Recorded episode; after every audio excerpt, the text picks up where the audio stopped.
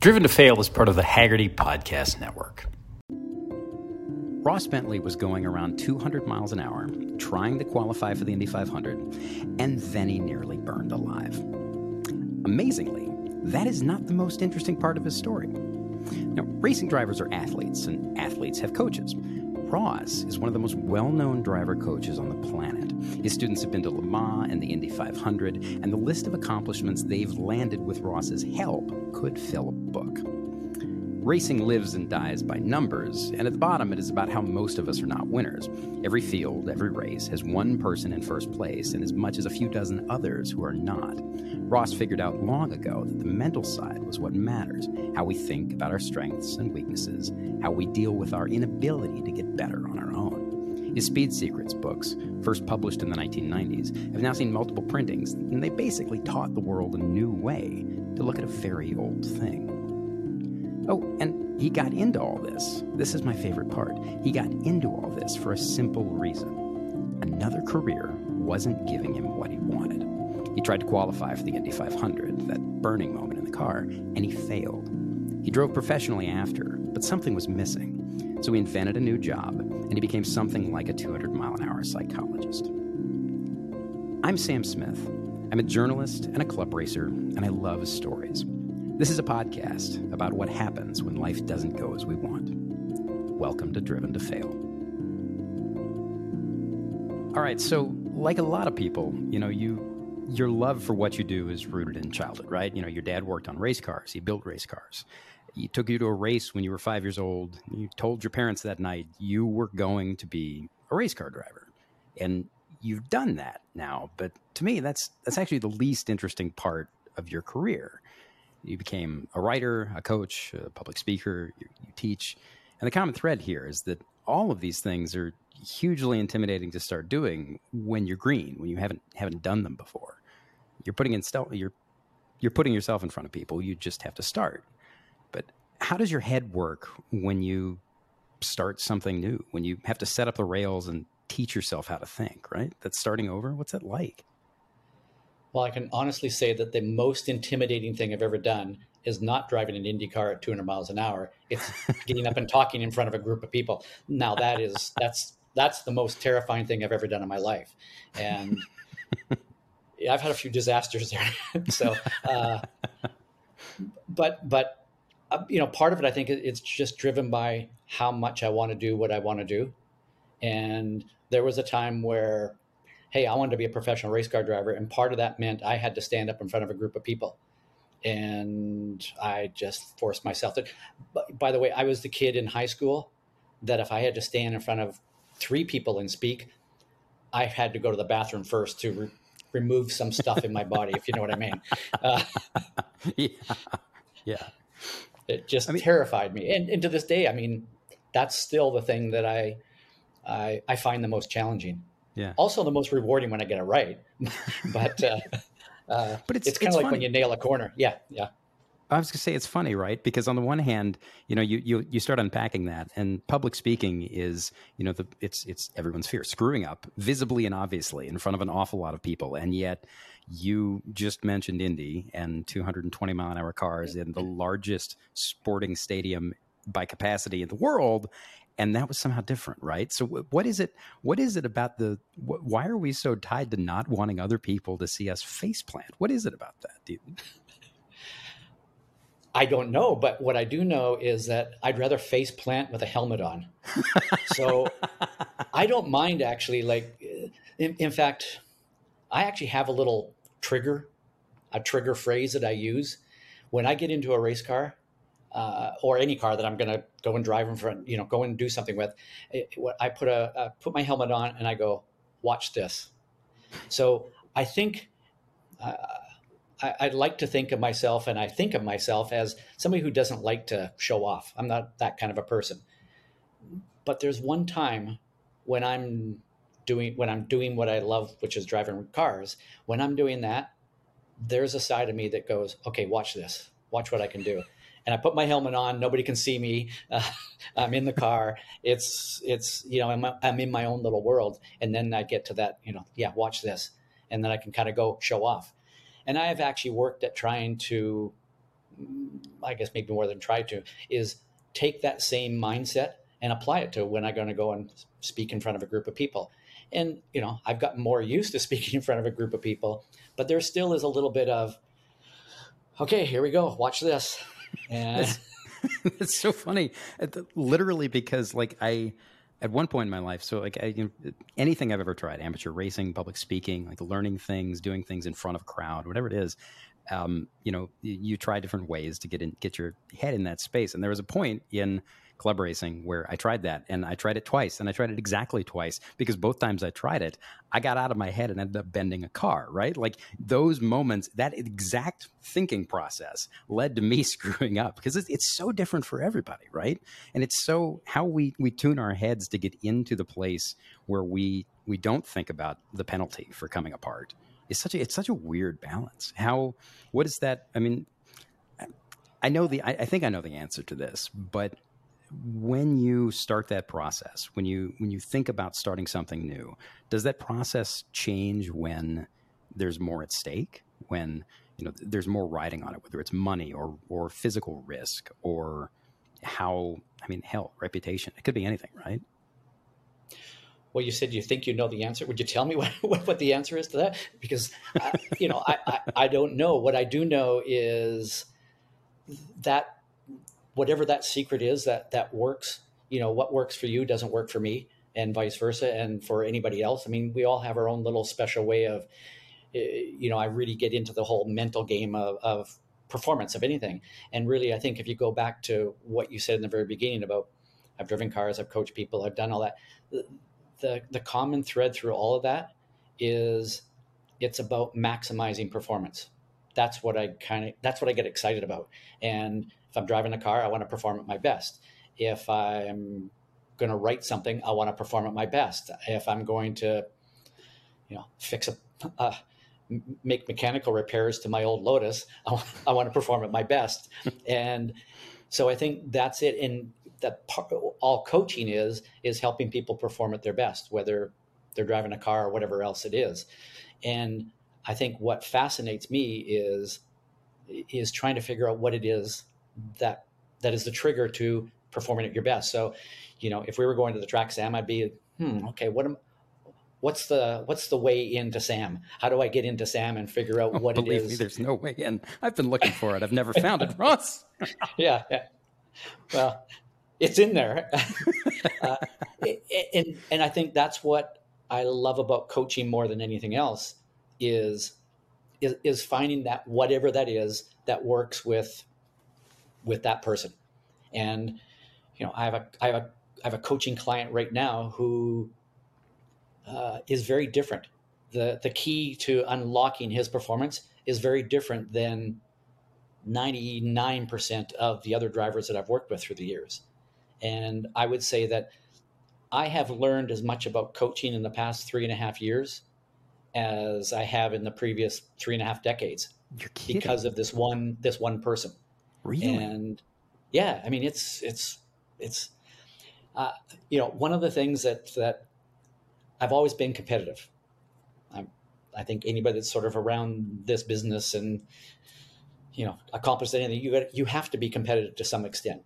And I've always been competitive, almost to the point of sometimes getting in my own way.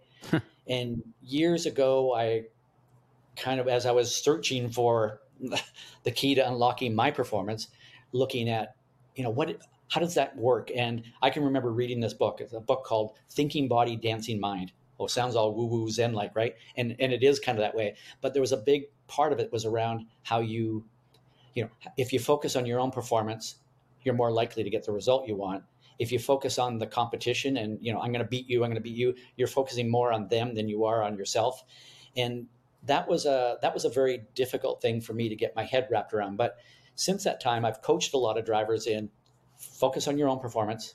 Everything else will look after itself.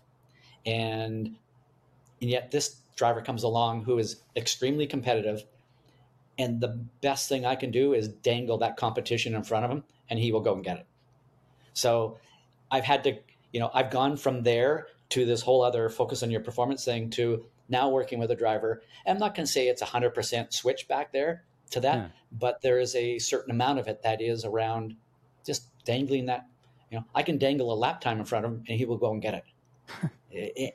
In most drivers, you dangle a lap time in front of him and, you know, you're waiting for the car to come back on the hook. So on the hook, right. Yeah. So I'm curious about, you know, you and I have talked a great deal about the way people think. You know, we used to, when I lived in Seattle, you were nearby and we used to meet for coffee and we'd have these long discussions about how you pull apart how we think when we're under pressure. But it's remarkable because there are these rules that dictate generally how humans behave. And yet the specifics of, you know, we will get from A to B, but the path that you get from A to B with for everybody is different. And I'm just deeply curious how it works because the nature of coaching is exactly what you just said, right? It is adapting. You constantly ask questions, you adapt to the situation, and no two people are the same. But when you're trying to help someone improve, when the climb is really, really steep, when they're really far off from where they need to be, you know, the old line is you do it bird by bird, right? Step by step. But yeah. It has to look different when you're trying to figure out sometimes what those steps are, right? Does the process differ when the distance to go is longer, or is that just change your patience and your lens on it with a student? That's interesting, the word patience in there. And I think one of the things that has, and this is probably true of all coaches, the more patient you become, the more successful you become. And obviously, patience is a relative thing. You know, there are race drivers who are patient in the way they drive, but you know, it's relative. I think Max Verstappen has become more patient in his driving. Is he patient compared to every other driver in the world or most people in the world? No, the guy's a crazy man, right? So it's relative. But I think, you know, one of the things, there have been many times as a coach where, and this, I think it comes from confidence. In the beginning, as you start coaching people, you're looking for the quick result because you need to prove yourself as a coach. And, you know, I'll admit it feeds your ego as a coach. And it's part of that reputation thing.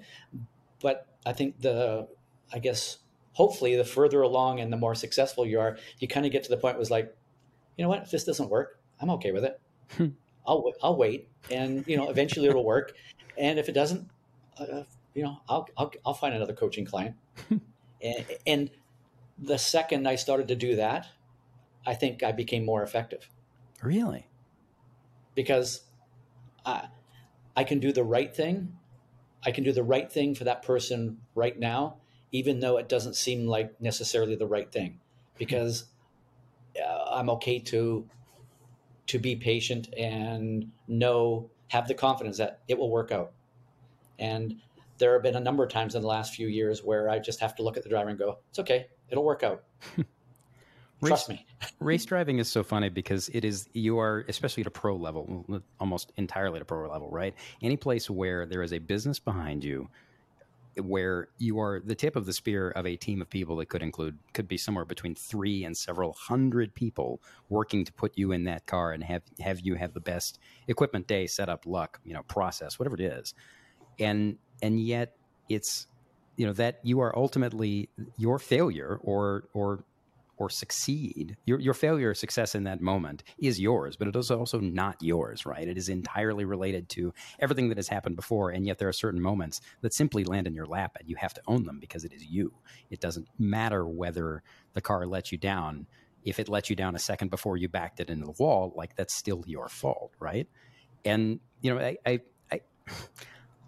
backing up a little, one of the truest aphorisms in motorsport is that, you know, you can be very, very good in the car and yet still not be able to teach it, right? You can still be an awful coach. You know, you basically invented a way of doing this, of talking about it, looking at it away from the norm. You know, your books back that up, and the number of people who have, you know, think along your lines and have adopted your method of teaching, that this is all evidence to that. But you, at some point, you had to stop and teach yourself how to coach people. What did that process look like? I think it begins, I often say to people that I'm a learning junkie. Like I'm addicted to learning, and I just find it, and maybe it's, I'm a curious person, as opposed to, man, you're curious, you're weird. Yes, that's the case, but I like figuring things out. And I think, again, coaching it's figuring, how do we get from here to there? So I like that part of it. And, I think at the core of what I do as a coach is simply that. It's just having that attitude or mindset of how do we get from here to there and being open to it. And so, you know, I certainly have taken coaching. I don't want to say I take it more seriously than some others, but I want to be careful how I say this. I don't want to insult somebody, but there are coaches, I'm saying that in air quotes here, who are really, they're underemployed race drivers. And they would just rather be at the track driving a race car. And do I love driving a race car? Yes, absolutely. More than anything else in the world, except it's tied with coaching. Because there are times I go to a track and somebody will come up to me and go, not so much lately, but a few years ago, they would come up to me and said, you know, you're racing this weekend? I go, no, I'm coaching. And they go, oh, that's too bad. And I'd say, no, it's not. This is cool. Like, I love what I do. I love the coaching part of it. So I think thinking about coaching as a profession, I spend a lot of time studying around how do humans learn, you know, coaching. I went through business coaching training. So how to become a better business coach? Well, a lot of that is listening skills, and it's more about thinking, you know, the timing of, again, identifying what the problem is and all that kind of stuff. So I guess I looked at it from that perspective, and I think that I study the science, the art, the whatever you want to call it of coaching, just as much as I've focused on studying the science, the art of driving a car. And, you know, I was just actually at an event, and I'm talking to a group of instructors, and these are all volunteer instructors who are instructing at a track day event. And they were like, well, you know, how should we approach this? And I said, think about when you come to the track as a driver. You come to the track and you think, I'm going to work on my braking. I'm going to work on the line through turn 3. I'm going to work on getting back to power earlier. I'm going to work on those things. And then I go, okay, now as an instructor, think about what you're going to work on as an instructor. And it's none of those technical things.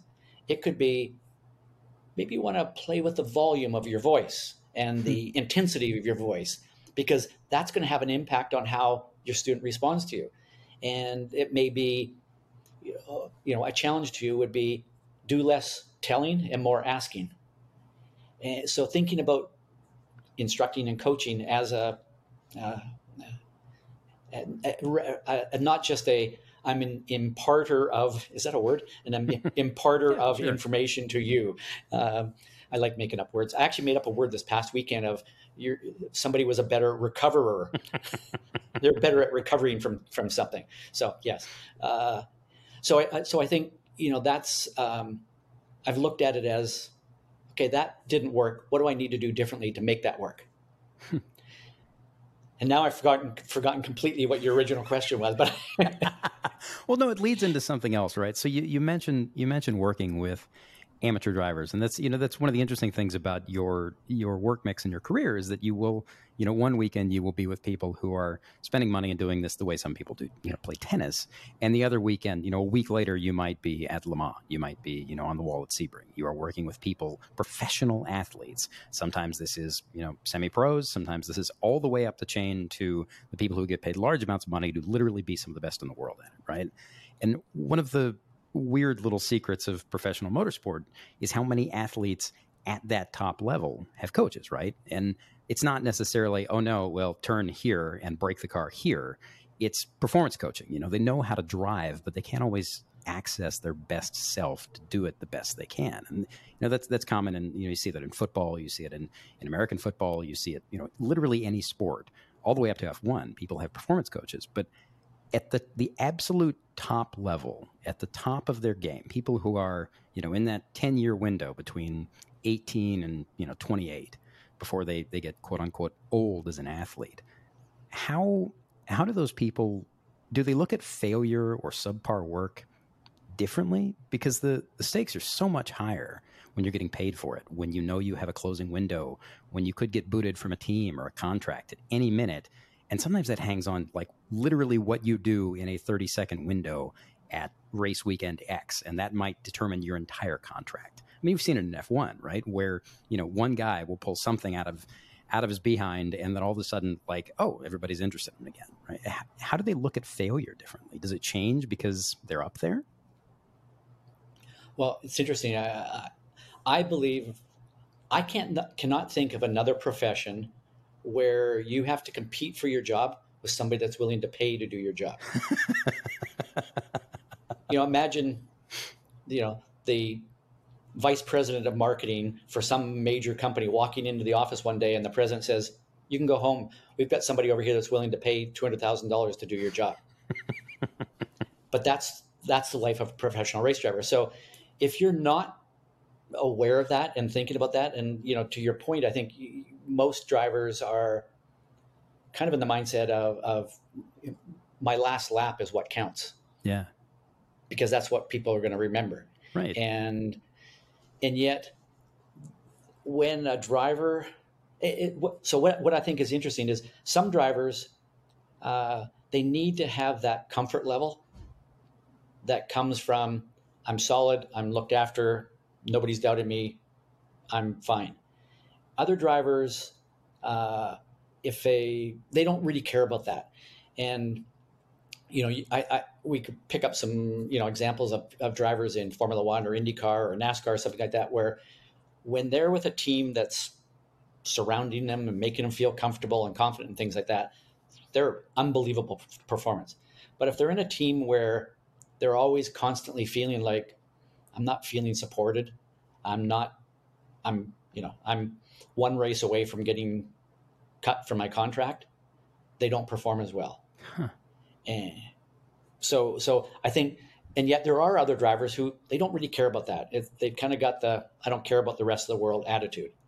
So I think there's some of that. And it's, I think some of it is how some people deal with failure. You know, they're not that successful. So then they go, oh my God, I'm going to lose my contract. And they tense up and, you know, understand at the level of IndyCars or Formula One or NASCAR or professional sports car racing, the difference between the best and the rest are, you know, hundredths of a second over the course of 3 miles, right? It's kind of mind boggling how close they are. But, you know, once you tense up just that tiniest little bit and you have that tiniest little bit of doubt in your mind, that could be a tenth of a second. And that's the difference between having a job and not having a job. But there are certain drivers who they kind of go through life with I don't really care what anybody thinks of me. And that's a good thing too.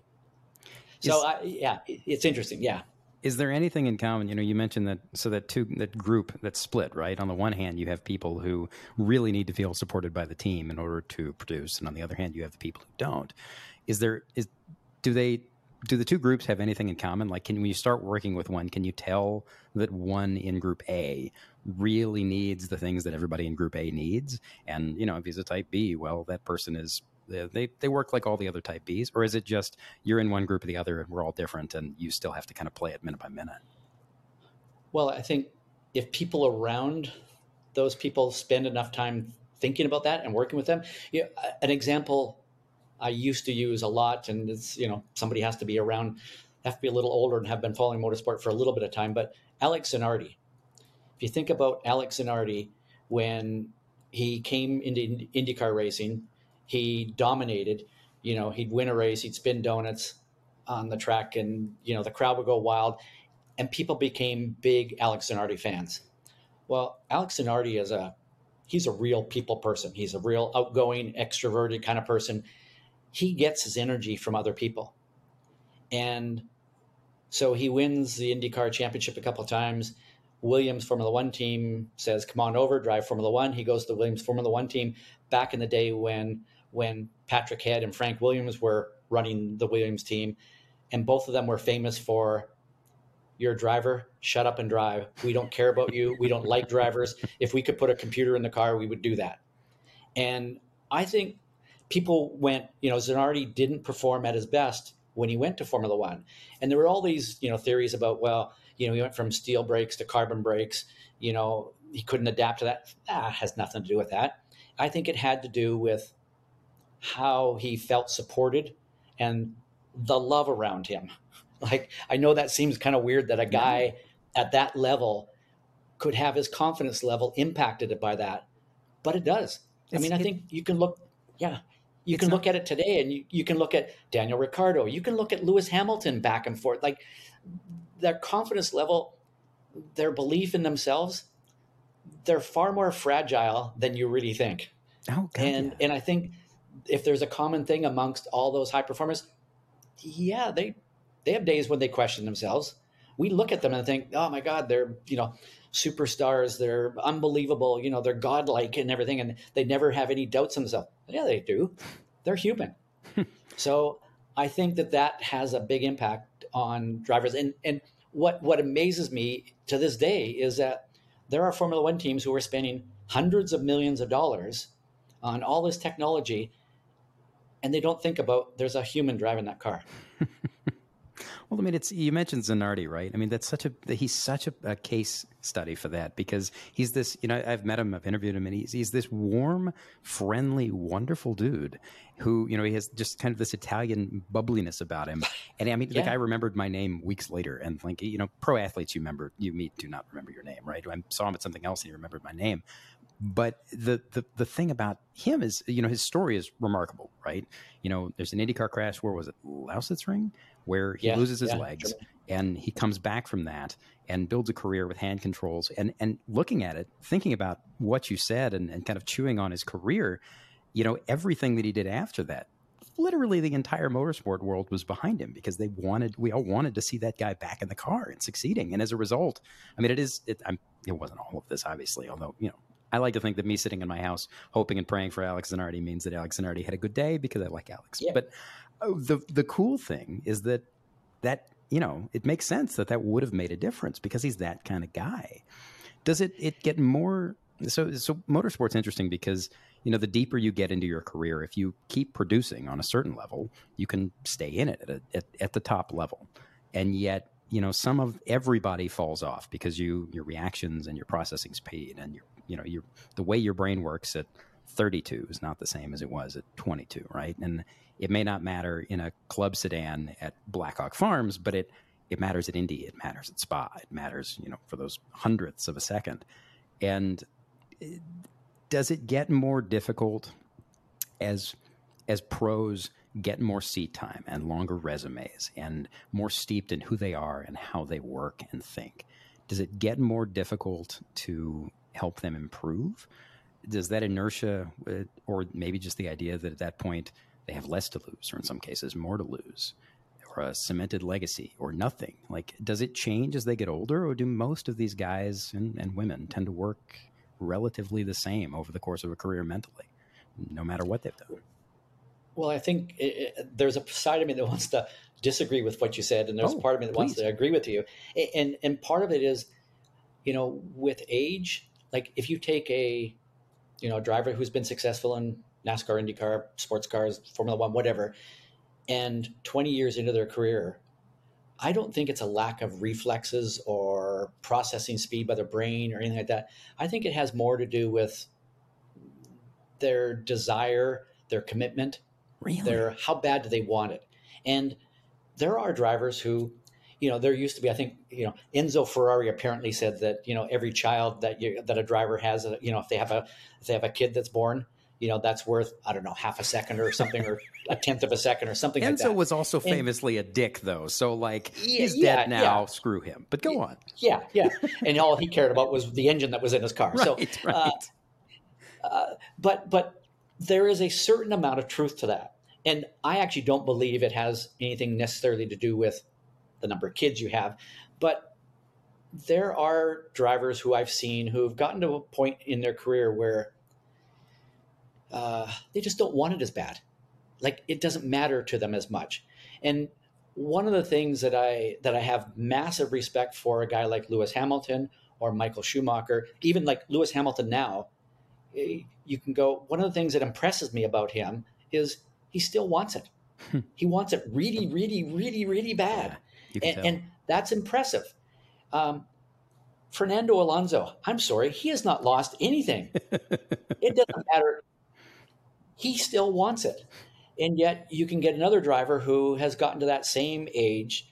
And yeah, you know, again, going back to the how close it is. If a driver is a tenth of a second over a minute and 45 second lap, you know, right now, count to a tenth of a second. You can't do it. Think about how many actions, how many movements, how many technique skills a driver has put in on a track, a 3-mile track over a minute and 45 seconds or whatever it is. And think about all those different things they do. And one driver is a tenth of a second faster than another driver. And therefore, my point is that what's making the difference sometimes in that tenth of a second is just, am I willing to push it through that corner that tiny little bit more? How bad do I want to get out of this corner? And I think that's the difference between guys who have fallen off in their career versus drivers who are still strong towards the end of their career. And I think, you know, the smart ones get to that point and recognize it. You know, Rick Mears, who I think is one of the greatest of all time, I think he recognized it. He went, you know what? It doesn't matter quite as much to me anymore. And I'm not going to push for that last tenth of a second. So I'm going to stop now. And Nico Rosberg, yeah, great example. Won a championship, checked out. You know, it's just done. Yeah. He was done. check the check or cash the check too, right? Yeah.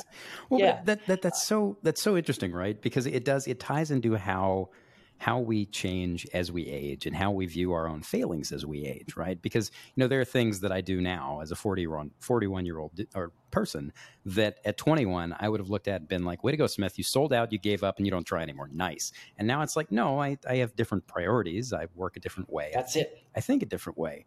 So you've seen a lot of people get into the sport early and very young, by motorsport terms, right? You know, in teens and in karts. And that's interesting because we do, as you've noted, change mentally. And there's this hilarious line that you gave in an interview a few years ago. And forgive me, because I'm going to read your words back to you. I have a habit of doing this on the show because I love it. But does it start with No. I said your line, not mine.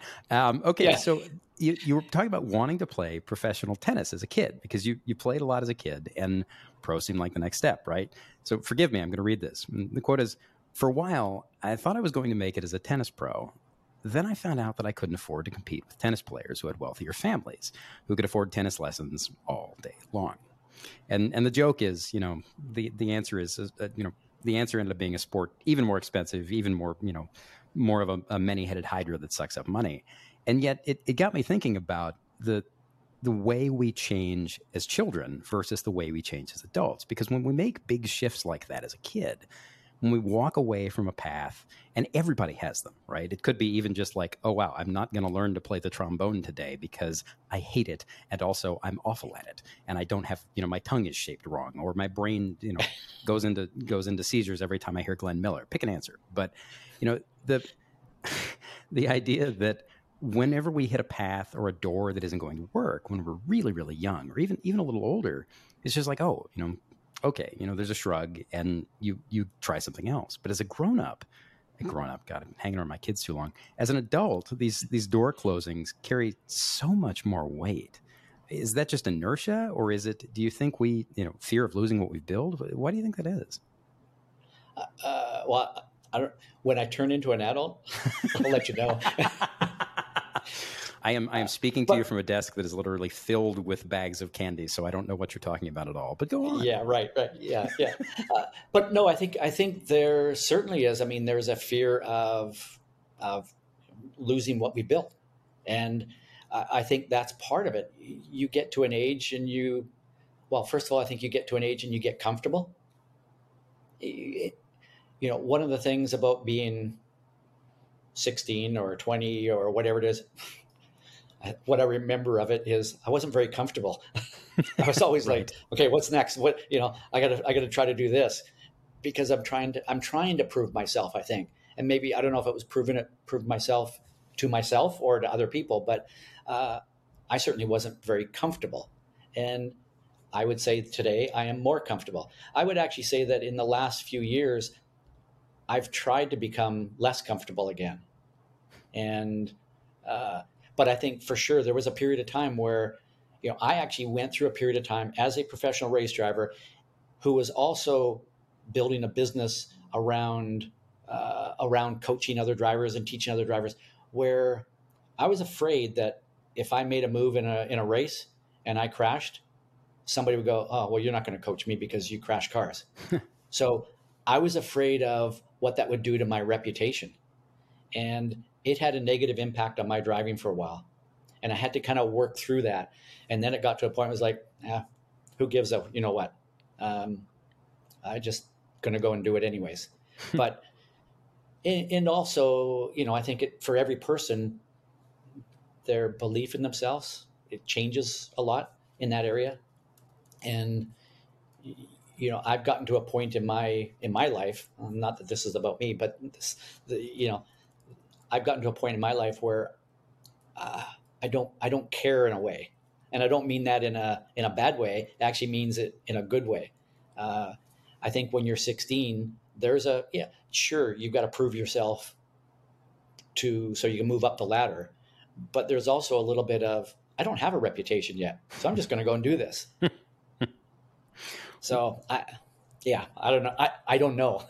You mentioned comfort. One of the guys I used to work with at Road and Track, a really, really entertaining dude named Kyle Kennard, but he had this line. You know, we talked all the time about how necessary, because in writing, one of the things you have to do is figure out how to be yourself on the page and be comfortable with what you're doing and all these things that are just as interesting, I swear, as 220 miles an hour in an IndyCar. We could talk about them hours on length, but I won't make you do it now. But he has this line about comfort that is, it's something like, you know, comfort is poison, right? It's toxic. It keeps you from moving forward because you're happy where you are. It's the definition. You know, I'm sitting on the couch. This is great. Why would I get up? And yet it's also very comfortable, right? We know that it is not the way to keep improving. And yet we're wired to seek out it's interesting because in some cases it's a form of failure to simply sit stagnant and be comfortable. And in some cases it is an end goal. But motorsport's funny because it is such a numbers business. You know, everything comes down to this inarguable lap time, a number that represents you. It doesn't matter if the car is slow or if you're slow. If the lap time isn't good enough, it's not good enough. So how do you start working with people who are in that place of comfort and can't quite wrap their heads, and especially the pros, right? The people who know they are very good, but they're not as good as they need to be. But how do you start working with people who are in that place of comfort and can't wrap their heads around how to make the next step to get off the figurative couch and stop being comfortable? Well, the good news is that if somebody is getting into motorsport, I think there's a certain level of, I'm okay being a little uncomfortable. So some of that is they wouldn't even be doing it if there wasn't some acceptance of that. We can have conversations all day long with some drivers. You know, hey, there are 28 cars in this race. One of them's going to win. That means there are 27 losers. Get used to it. That's the nature of the sport. And so I think there's some of that. The good news is that if somebody is not comfortable or can't be comfortable with losing, there's a certain amount of that is good. You know, you want somebody if somebody is too comfortable with, okay, well, I finished 10th. I'm okay with that. That gets pretty old pretty soon. And, you know, having said that, I have worked with drivers who, I guess part of it comes down to what a driver's objective is. Right. You know, what are their goals? And I have worked with drivers who I wanted to turn them into Formula One or IndyCar champions. But guess what? They didn't want to. And that's totally fair. They may have, did they know that? Did they realize that? That's the question. Well, I've worked with drivers who I think early in their career, like when they're 14 or 17 or whatever, they thought they wanted to do that. But as they got in, and I'm coaching them and I'm asking them to do things, and eventually they get to the point where it's like, I'm not willing to put that effort in. And, you know, I mentioned the driver that I'm currently working with. One of the things that separates him from other people is, as a gentleman driver, he wants it as bad as any team wanting to go to Formula One that I've ever seen. Really? And that's what separates him and from the rest of the gentleman amateur drivers. Go ahead. And I would say, you know, I know I've talked to some other gentlemen amateur drivers, and they want it really bad too. But Stephen is at another level there. So, you know, I'm in a great position as a coach because I don't have to worry about that part of it too much. All I have to worry about is him calling me at 5:30 in the morning and saying, "What do you want me to do today, coach?"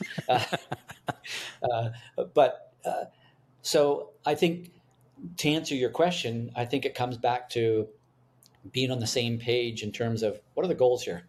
What do you really want to achieve? And then are you willing to do what it takes? And we can have a conversation about that, but then you have to prove that with your actions. And there are things as a coach that I can do to try to motivate, inspire, and maybe up that a tiny little bit. But at the end of the day, there's only so much I can do. I mean, if driver says, I'm not willing to go to the gym for 3 hours every day this week, okay, I know what I've got to work with, in which case I'll work to that level. So, okay. So how common that leads, there's an inevitable follow-up question to that, which is how common is it at, because you have to assume it's pretty common on the pro levels, but on the gentleman driver level, how common is it for somebody to want it as badly as current driver does, right? Is that 1 in 10? Is that 1 in 100? How rare is it? Good question. I'm going to say it's extremely rare. And again, I've seen other drivers and I've worked with other drivers who want it really, really bad, but that last 1% of what it's going to take, they might not be willing to take. And that's not a like a knock against them or anything, because, you know, some of it comes down to the reason they're where they're at is because they've been incredibly successful in their life. And they now have the resources. And I don't mean just writing a big fat check, but they've got the resources in terms of the time and the commitment and all that kind of stuff. And so they've been incredibly successful up to there. And, you know, some of them are, okay, I'm willing to go that far. I'm willing to go 99% of the way there, but that last 1%, I might have done that when I was 18, but not now. And so I would say it's incredibly rare that the driver I'm coaching now is an incredibly rare person. That's cool. And if any of you, anybody listening to this is going to get into coaching in anything, whether it's your kid's soccer or whatever it is, right? The number one rule as a coach, pick the best athlete to coach. I'm a genius. I've picked you. Of course I have. Yeah. Yes. If you have the right person to coach, you know, and it's probably no different than a coach of an NFL football team, sure, right? Yeah. You have the best players on the team. Your job as a coach gets a whole lot easier.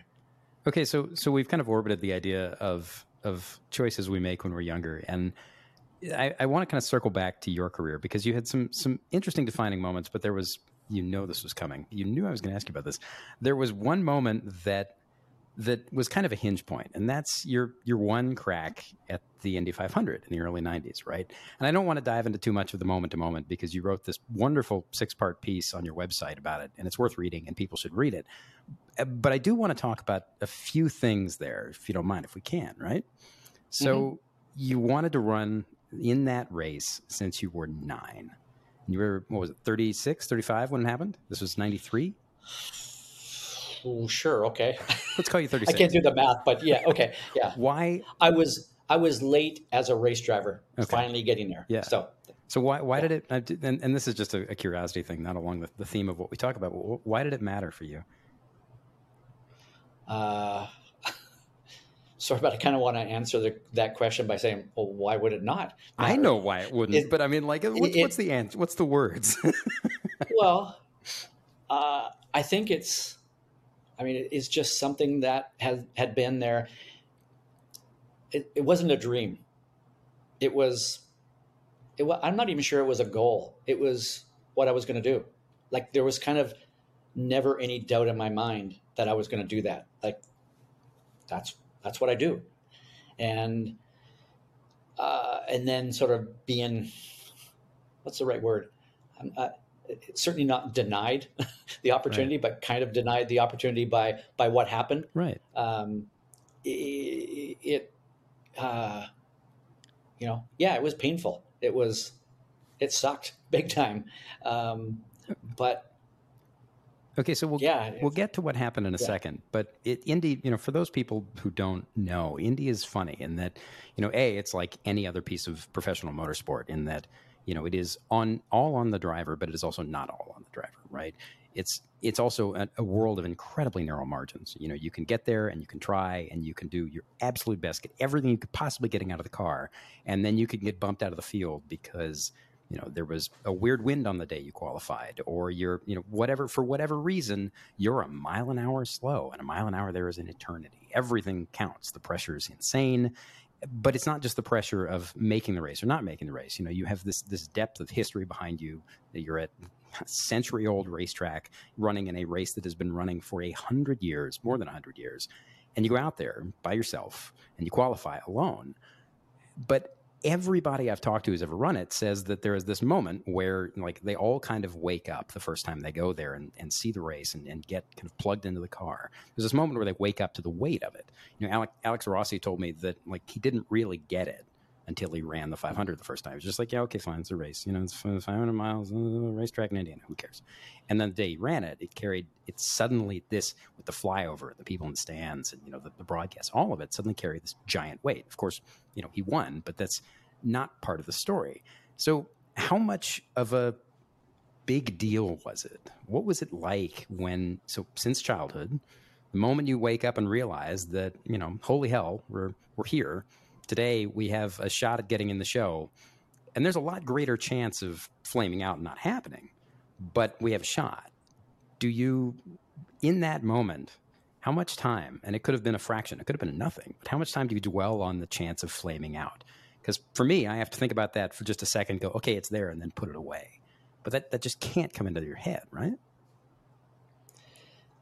I'm sitting here trying to replay back 3 decades? Wow. Something like that. It's a long time ago. I don't think up until my incident, which we can talk about, there was not even stupid me maybe, but there was no doubt whatsoever. It was just, we're going to go and we're going to qualify and then we're going to race. And did I know the impact of how big this event was? Yeah. I mean, I'd followed it for years. At 9, I could tell you 9, that would have been like 1966 or something like that. I could tell you every Indianapolis 500 winner from 1911 when Ray Huroon won it. I could tell you every winner all the way up until that year. And, when I got there in 93, I could tell you who won every single race up until that time. So I knew how big the event was, but it was, I guess there was sort of maybe it was being naive or stupid or whatever it was. I'm kind of going there with the lowest budget of anybody, certainly that year, and, outdated equipment and all that kind of stuff. But there was never a doubt in my mind. It was just like, well, this is where I belong. So stupidity, being naive, whatever you want to call that. I would like to think that there's a more scientific thing, neuroscience approach to it, because I had programmed my brain for the day I was going to be there. And I was like, I'm ready. And, yes, if I'd stepped back and kind of looked at it and went, okay, you're driving a 2-year-old chassis. You're driving the Buick turbo engine, which, it's got a lot of power, but, we've blown up 11 of them in the first 2 weeks of being here. I'm sorry, 11 in 2 weeks? You popped 11 motors in 2 weeks? Between myself and I had 2 teammates, Robbie Buell and Eric Bachelard, who are still doing around racing and stuff like that. Between the 3 of us, we blew up 11 engines before qualifying weekend. And all 3 of us had spent time at Methodist Hospital, to the point where ironically, when we had been admitted to the hospital, we had been in the same room, so we put a Dale Coyne Racing sticker on the door to our hospital room. Serious? So that's great. Yeah, I'm serious. And so, if I'd stepped back and looked at all of those factors, and the fact that that year, I can't remember exactly, but for the 33 starting positions, I think there had to have been at least 5 or 6 cars or drivers teams that weren't going to make the field. Yeah. So there were, 38, 39, maybe 40 cars there trying to get into the field, just trying to qualify. And if I'd stepped back and been realistic about it, I would have gone, boy, I don't know if I'm going to make this.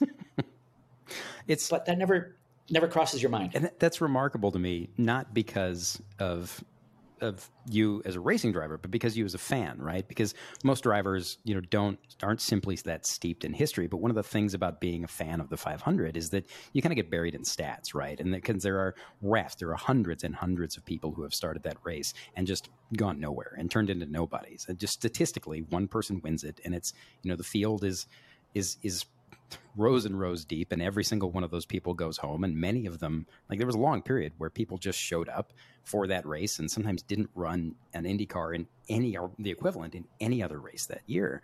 And so, it's funny just that you having all that in the back of your head and you were able to put it away. I mean, I have 400 voices in my head that never shut up, but so let's step back a sec. So it's 1993, you're 36, it's May, you're on a 3-car team. You have old car, old equipment, old car, motors that, 11 motors. Motors that are coming apart. Robbie Buell crashes at 220 miles an hour, goes to the hospital, is told he can't drive. You're in a 900-horse car that weighs 1,500 pounds, and this is not far off the era when broken bones were, pretty common every year. Every year somebody'd stick a car on a fence and get, really hurt. But, so what happened to you? So... Indy is a squared-off oval, which means it really has 4 straights. And in the short one between turn 3 and turn 4, your fuel regulator cracks. It's right behind you. It's above the engine. Sprays methanol all over you. High pressure. You're bathing in the stuff. You catch fire, and the car is still going more than 200 miles an hour. And at this point, I'm really curious. The voice in the back of your head says, what? Get out. It's kind of hot in here. Let's get out of here. No.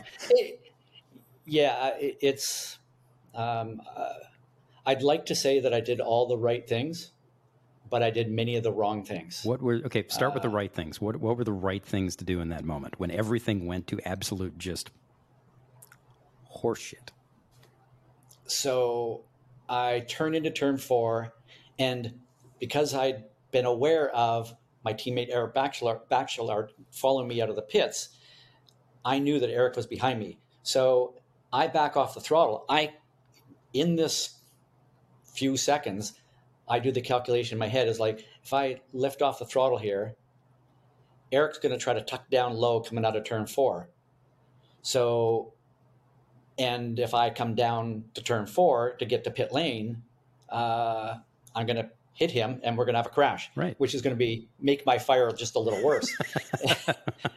So I do the little calculation of that. So I made the decision to kind of ease out of it, kind of hang up high until he went by and then tuck down below. But by that point, I can't really kind of see because the vapor methanol burns clear, but there's vapors and my visor is starting to melt and I can't quite see the way I should.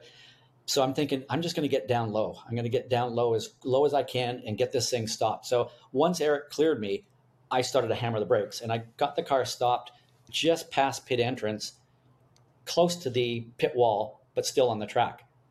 And I'm thinking, I just need to get out of this as fast as I possibly can. And so the very first thing that I did wrong is I didn't hit the fire button. I didn't. At all? The panic in me. Nope. Wow. I didn't even think of hitting the fire button, which since that day, I've trained a lot of drivers in. Yeah. When you get in a car, where's the fire button? Get used to looking at it, know where it is, because if there's something there, that's the first thing you do. I didn't think of that. All I thought about was I got to get stopped and I got to get out. So you're literally just, so in between, how much time has elapsed from the moment where poof, you go up and the car catches fire and you're on fire in it. And right now when your your teammate has passed you and you're in the position to deal with this, like you don't have to worry about hurting him or collecting him. How much time in between the fire and now when it started? A second? There's two? I'm not understanding the question. Like, what I know is that somewhere there is a video of me coming through that corner and coming to a stop, and to the point where somebody actually got to me I was on fire for 43 seconds. Holy hell, Ross. Which, so where all that, at 220 miles an hour, it doesn't take long to get through turn four. Right. I'm assuming it's, a second or two, that then I'm on the brakes trying to get the car stopped. And, the second wrong thing I did, although it really probably was the right thing in some ways, was I never knew you could get out of an Indy car without taking the steering wheel off. Somehow I had the belts undone before the car came to a stop, and I'm climbing out of the car before the car has actually stopped rolling. And somehow I got my body out of the cockpit with the steering wheel still on. But it just goes to show what motivation will do. No kidding. So then you. But that's an interesting moment, right? Because it takes. I mean, Indy people start preparing deals for Indy a year or more in advance, right? This is something you ramp up to. And what's always gotten me about it is that guys will start assembling a deal, a ride, the day after the 500 of the previous year. And then they'll get all the way around to the next May, and then something will happen. They'll blow a motor that they can't replace. They don't have the money to pay for. Or, the sponsor deal falls apart like literally days before the race and they have nothing. But little tiny moments, a year's worth of work could just be poofed like that and just go completely away. And you had this, and you've written about this, but you had this moment where you realized that it was done. Like this was your shot at that, and that year's ride was done. But also you're in that part of your career where like it wasn't a guarantee that you, even if you hustled as hard as could possibly hustle, that you would ever get back in an Indy car, and much less at the 500 at Indy. When did that set in? Because you ended up with second degree burns on your face, your nose, your neck, your hands, and you go to the hospital, and you have a lot of time to think about this. When did the kind of like gears of consequence all kind of click into place with that? So this happened on Friday prior to the first weekend of qualifying, and I was in intensive care through Sunday, I guess. Wow. I was. I think I got out of there on Monday morning, and at that point I asked the doctor, when can I drive? Can I go back to track now? And he, kind of almost like you just did, like almost laughed at me and said, you're going to be like 3 or 4 weeks before you can drive again. And that's when it hit me. Well, sir, two things actually hit me. One was, no, I'm getting back in the car this week. That's such a driver answer. Oh my God. Yeah. And, but yes, there was a moment when I'm looking at my hands and there's really no sort of, there's not a lot of meat on my fingers. And they're now wrapped up and my hands look like a mummy, right? And I look in the mirror and my face is a massive blister. and my eyes are like little tiny little slits in there, and I've got bandages around my neck, and so there is a side of me that's going, maybe this is it, maybe I can't. And so yeah, I mean, that's when it kind of hits you and you go, it was stronger words than right. This sucks. Yeah. And so on top of that, so there's like massive disappointment, and hey, we've all been disappointed in our right. lives, right? Yeah. From the first time somebody says no to you, and when you ask somebody out for a date, to, whatever, right? There's massive disappointments in our lives. This was at another level, that level of disappointment. That's the only way I can describe it. Yeah. Take like the thing you were most disappointed about in your life and multiply that by whatever. And that's the way I felt. But there was also something else. And that is, I had a contract with a sponsor. They paid me a lot of money. That was a huge amount of money to me. Not enough money for what we were attempting to do, but it was still a lot of money. And I had a contract with them. I signed a deal, and I had a contract that said I was going to compete in the Indy 500. So there's also fear of that, of, oh my God, I can't live up to this. And, fortunately I was able to, this was Monday, the following Friday morning, I'm back. Well, I'd seen this Burns plastic surgeon guy pretty much every day that week. But on Friday morning, I said, when can I drive? And he looked at me and said, if you can get in the car, you can drive. I'm not going to stop you. So my wife and I immediately drove from the hospital directly to the speedway to get ready. And, the funny thing is that I'd actually called Dale Coyne and said, hey, I'm coming to the track. And he says, okay, hang on, got to go. Robbie just crashed again, because he had crashed the day before my fire. And the doctor said, you got to be out of the car for a week because of your concussion. But so he's back on that Friday to drive again. And another motor blew, pitched him into the wall. He's got a second concussion. And Dale's told me that he's just crashed. And so I go driving into the speedway.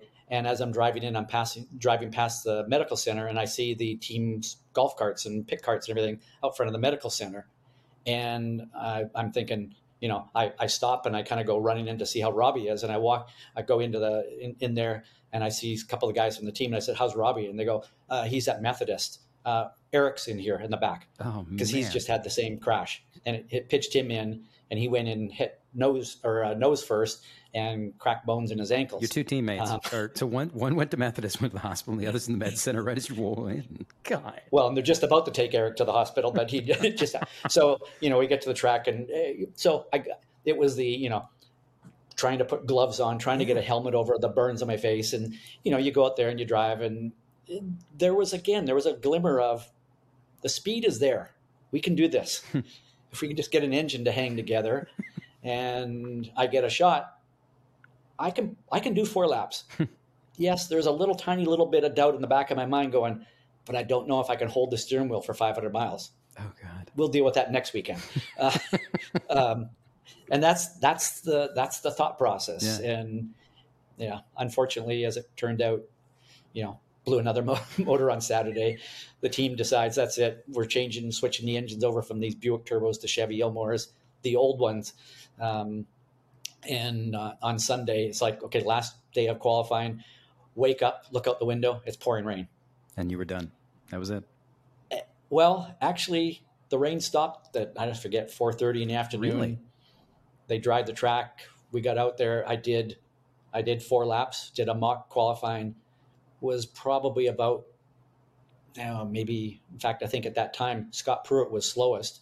And I think it was like a couple of tenths of a mile an hour off of his time. So we're kind of thinking maybe we can do it. But Eric has also come back, and he's way healthier than I am.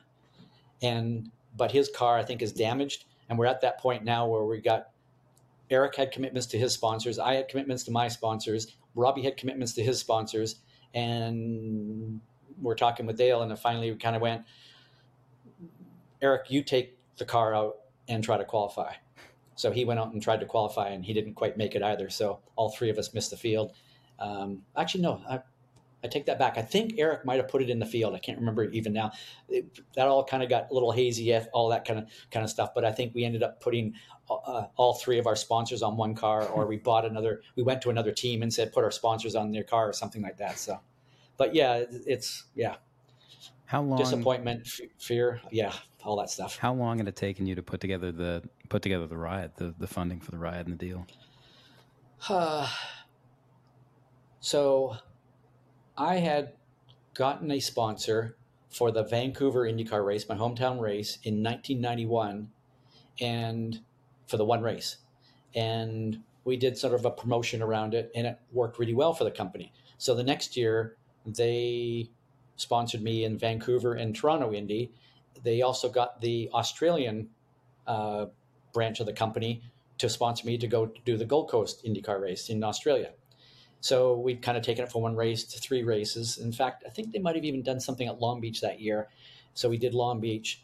And then at the end of that year was the full-on presentation pitch, and we got them to come up with enough money that somehow Dale Coyne and I were convinced that we could somehow do the season. So this was at the end of the year before. So this would have been the year before the 500 then? Yeah, so the end of 92 got that deal put together. And so it was going to be, I'm going to do the whole season in 93, which included the 500. Yeah. Yeah. What's it like? Forgive me, I should know this, but what's it like when you have a contract and you break a contract like that? When you, like, say, if you couldn't have gotten your sponsors onto the car and you were suddenly on the hook for running their logos in the 500 and you weren't running it, are the penalties financial? How does that work out?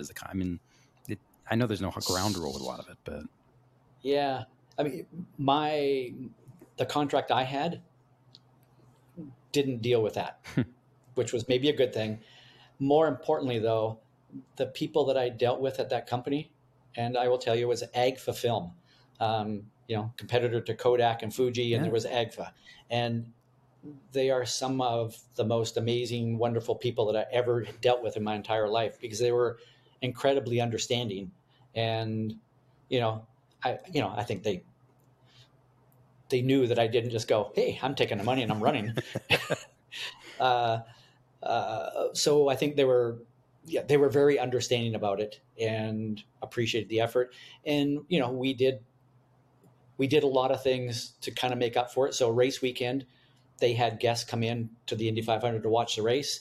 And I went and spent a lot of time pretending to shake hands with my mummified hands and spent a lot of time, schmoozing and doing all the, and in some ways, I think, I wouldn't be surprised if there was a little bit of all of their guests that came in that knew the story and were sitting here. They may not have ever had a chance to have a conversation with the driver. Yeah. And yet here I was, I'm hanging out with them. They're hearing the story. They're kind of like, we're behind you even more now.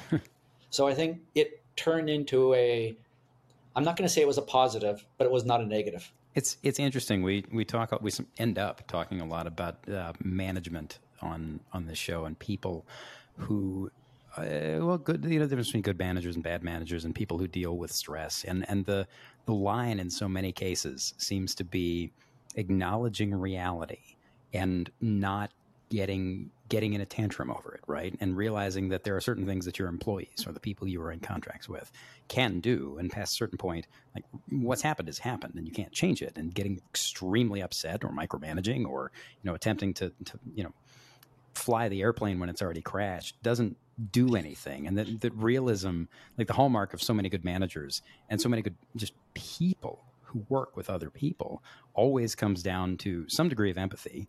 Like, you were in a hard spot, the people at AGFA who decided not to be a dick to you had obviously had some recognizance of that, but it's some degree of empathy. And also realizing that, 9 times out of 10, most people are doing the best they can in a given situation, if they're there representing somebody else, or if they've gotten into an agreement, good faith, all that stuff, right? It's empathy and faith, I think. Absolutely. And the management thing, I always remember this story, and I don't know the details enough. It may be one of those things that the story has gotten stretched a little bit through the years, but apparently years ago, Tom Watson was the CEO of IBM, and apparently some employee made a mistake that cost IBM something like $1 million or $10 million or something like that. And Watson was asked, when are you firing a guy? And his response was, I'm not. I just spent $10 million making sure that mistake never happens again. So, you know, I think, and I would say that motorsport, you know, it's an extreme sport. The way I look at that is the people in the sport are some of the most extremely thoughtful, nice, hardworking, ethical, great people that you will ever meet in your life. And yes, there's a very small percentage who are the exact opposite. They're extremely in the other direction, but they're a very small percentage. And, you know, I think we look at, you look at people, you know, look at IndyCar racing, you go, Roger Penske, Chip Ganassi, Michael Andretti, and you go, hard driving, super, you know, aggressive kind of stuff. They care about their people. Yeah. It's, you know, you look at Toto Wolff or, you know, or Christian Horner in Formula One or Rick Hendrick in NASCAR, whatever. They care about their people. And I think that's why they win more than anybody else. It's interesting because, you know, going back to the good management, bad management thing, you know, the results, the people who seem to get it and who seem to get that, like, the way to not faceplant, fail, have things come apart is not to obsess about that faceplanting and failing and then really pour into it. I mean, postmortems are necessary, and figuring out what you've done wrong is necessary and critical, but they're always focused on how they can help the people around them do what they need to do instead of, I mean, the whip crack aspect, you know, never comes into it, which is, you would think would be, it's like what you just, you know, the IBM story, you would think that these things that sound very simple and sound very straightforward and very obvious when you hear them, you would think that it would just be this obvious thing to everybody, but it's not. And in motorsport, you know, there's the good, bad people thing. The good human, bad human dichotomy is always interesting because when, you know, when the bad eggs filter up, their stories, everybody knows their stories. Everybody knows who they are.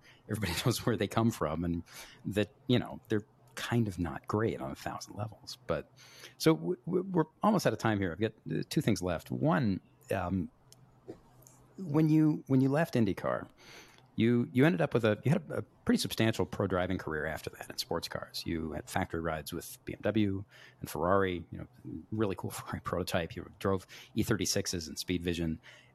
A nice arc. There was a Daytona win. You had some really cool experiences. A career like that in the cockpit, you know, a lot of people would kill for, but it was still a step down from where you want it to be. And there's, that's a really common progression in motorsport. You know, you see people stepping out of F1 into IndyCar. You see people stepping out of IndyCar into sports cars. And all of this is, you can read it in interviews. You can see it on their faces when they're talking. There are people who end up being okay with that very, very quickly. And there are people who always look at it as slumming and I'm better than this and I deserve better than this. And by God, I'm going to tell people that I really should be somewhere else. You obviously never went there because you're, well, first off, you're Canadian, which means you're an extremely nice guy. But more to the point, you... I'm sorry. I'm sorry. I'm sorry. I'm sorry. But more to the point, you know, you clearly had a pretty good lens on it. But when you were in the moment, how did you chew on that? You know, were you ever sitting in sports cars? I mean, and thinking, well, you know, a couple of years ago I was in IndyCar. Or did it just work differently? Because it's not a failure. It's a sideways step, right? You're still getting paid to drive. Then that's a hell of a thing. I don't think that. So was I disappointed that I couldn't achieve goals that I wanted in IndyCar? Yeah. I you know, I can't lie. I mean, that there was some disappointment there, but I never felt like there was I deserved that. I think, but I also, I mean, by the end of 94, I'd sort of been pushing this rope uphill or whatever that saying is for a lot of years. And it was wearing, and it was getting to the point where where the, I guess the downside was beginning to outweigh the upside. And yeah, every time I got into an IndyCar, even a underfunded, you know, not the best car. Actually, it wasn't until partway through 94 where I guess I kind of accepted it. And I tell this only for, I don't want it to come across the wrong way, but we were racing in Detroit, Belle Isle, and I had qualified, I can't remember, but in the 20s somewhere. That was in the day, you know, back in 94, typically they would start 28 cars and typically there'd be 32 cars that would show up. So 4 cars would go home without making the field. And I'd qualified, I forget, 22nd or 21st or something like this. And I go back to the hotel and I get in the elevator and Al Unser Jr. gets in with me. And he goes, "Hey, I saw what you did today. Ayrton Senna wouldn't have done any better than you did." Really? I'm kind of like, that's so cool. Okay. That's so cool. I'm okay with that. And so I think that, you know, I'd gotten to a point where it was like, okay, I don't know how long I'm going to be able to drive an Indy car again. I'm just going to enjoy my time here. And I actually realized that I drove better in that last part of the season after that, when I kind of just accepted that whatever happens, happens. And I'm going to enjoy it while I'm here. And fortunately, you know, I'd had IMSA teams come and have me test and offer me deals and pay me to drive. And yeah, I mean, I'll tell you that the first time I went testing at Sebring in an IMSA prototype car, and it's a 2-day test, and I meet this guy named Jeff Brown, who became one of my best friends in racing, one of the best engineers, and we spend 2 days working together. And there was a moment when I'm driving down the straightaway and I literally started to laugh. And I'm just like, they're paying me to do this. This is so cool. And it wasn't the, money. It was the, I don't have to push that rope uphill anymore. And I can focus on what I love to do the most, which is drive a car and not be so caught up in the, I got to do this. I got to do that. I got to put a sponsorship proposal together for that. I got to think about this contract. I got to go and do that PR thing. I had to focus on driving a car, and that's what I love the most. So in a way, you can look at it and go, yeah, it's a step down. In another way, it was a step up because I was doing just about 100% of it was focused on what I love to do. And I didn't have to do a lot of the other stuff that I didn't want to do. That's so great. I mean, because it just paints this picture of the rest of your career in the cockpit as just being fun. I mean, work in the way that it always is, but fun. So we're about out of time, but we have a minute for one more thing. We have this question we ask everybody who comes on the show to sort of close things out and kind of just put a bow on everything. It's a simple thing, but the answers are different for everybody, and they're always very telling. So what's the first thing that goes through your head when things go wrong? No wrong answers. The first thing is, how do I fix this? I mean, how do I fix this and move on? That's a pretty good answer. I mean, it's like going through a corner and making a mistake and, you know, getting a little sideways and I just cost myself 0.3 seconds. I can't go back and fix that there. I better focus on the next corner, and I'll deal with that when I come back around again. So, how do I fix it? I like that. Next time. Well, I like that. Thanks, Ross. Thanks for the time, and it was really good to have you here. We really appreciate it. It's been a blast.